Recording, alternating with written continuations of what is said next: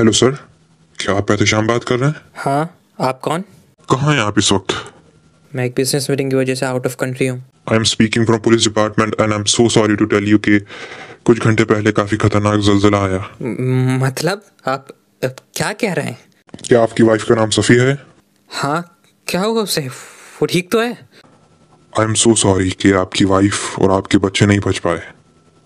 आपका पूरा घर कॉलेप्स हो गया। व्हाट आर यू जोकिंग ये कोई प्रैंक है क्या?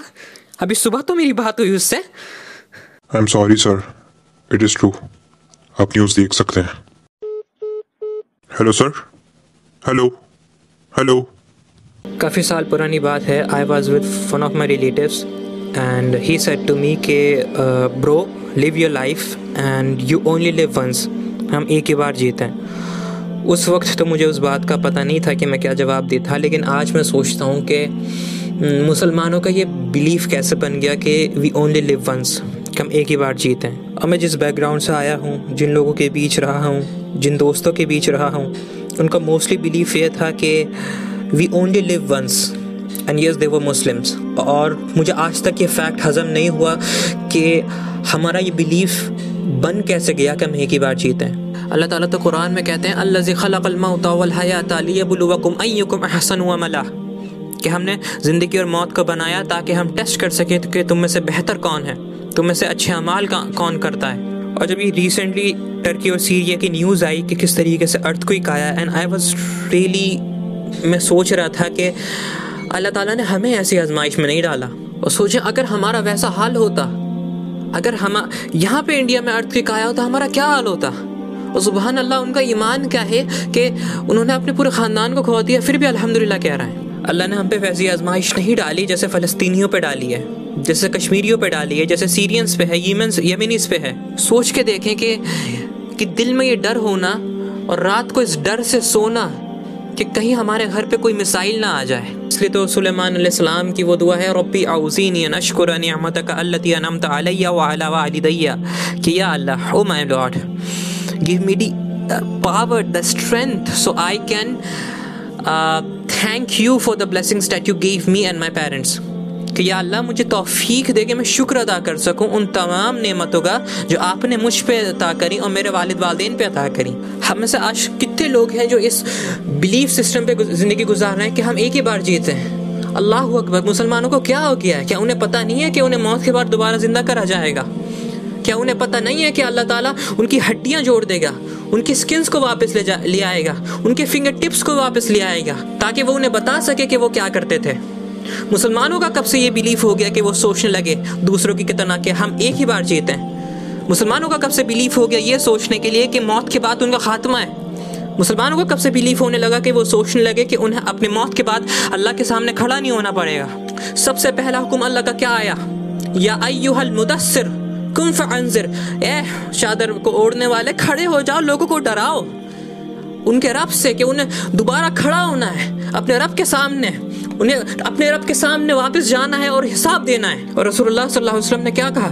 कि इस ज़िंदगी को ऐसे गुजारो जैसे एक मुसाफिर रास्ते पे से गुजरता है।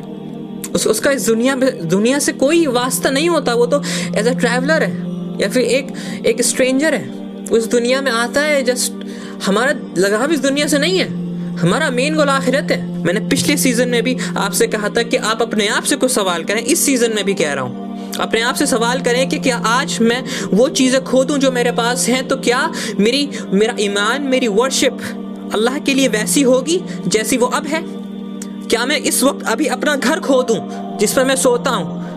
और वो कमरे खो दूँ जिसमें मैं, वो बिस्तर खो दूँ जिस पर मैं लेटता हूँ? वो कपड़े, वो अच्छे कपड़े खो दूँ जिस पर मैं जो मैं पहनता हूँ। क्या उस वक्त जब मैं वो चीज़ खो दूँगा क्या मेरा ईमान उसी लेवल का होगा जिस लेवल का अब है जब ये तमाम चीज़ें मेरे पास हैं? सलफ़ सालिहीन कहते थे कि अगर हमें पता चल जाए ना कि हमारी मौत कल है तो हम अपनी ज़िंदगी में कुछ भी ऐड नहीं कर पाएँगे।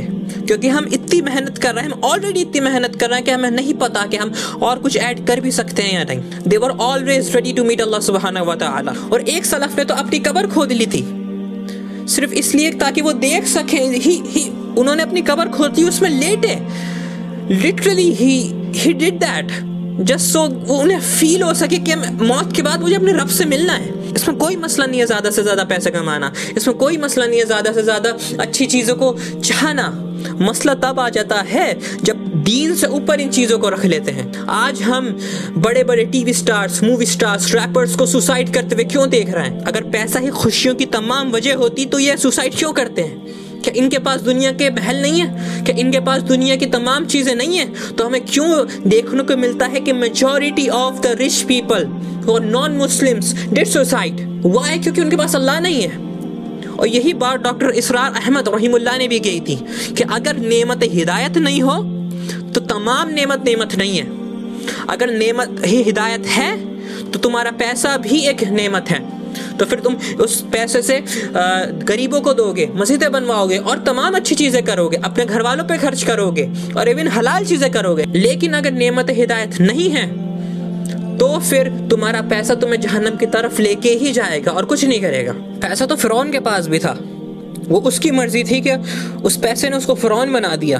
अब पैसा तो हज़रत उस्मान के पास भी था। वो उनकी चॉइस थी कि उन्होंने अल्लाह की राह में खर्च करा। रसूलुल्लाह सल्लल्लाहु अलैहि वसल्लम ने कहा कि जिस इंसान ने भी अपना मेन गोल आखिरत को बना लिया, अल्लाह ताला उसकी इस दुनिया के भी मसले हल कर देगा। लेकिन जिस इंसान ने अपना मेन गोल सिर्फ़ इस दुनिया को ही रखा कि मेरा ये हो जाए, मेरा बिज़नेस बन जाए और अल्लाह की जो प्रोहिबिशंस थे, अल्लाह के जो हुक्म हैं, उनको पीछे फेंक दिया, फिर अल्लाह भी उसको ना ये दुनिया देता है और ना आखिरत देता है।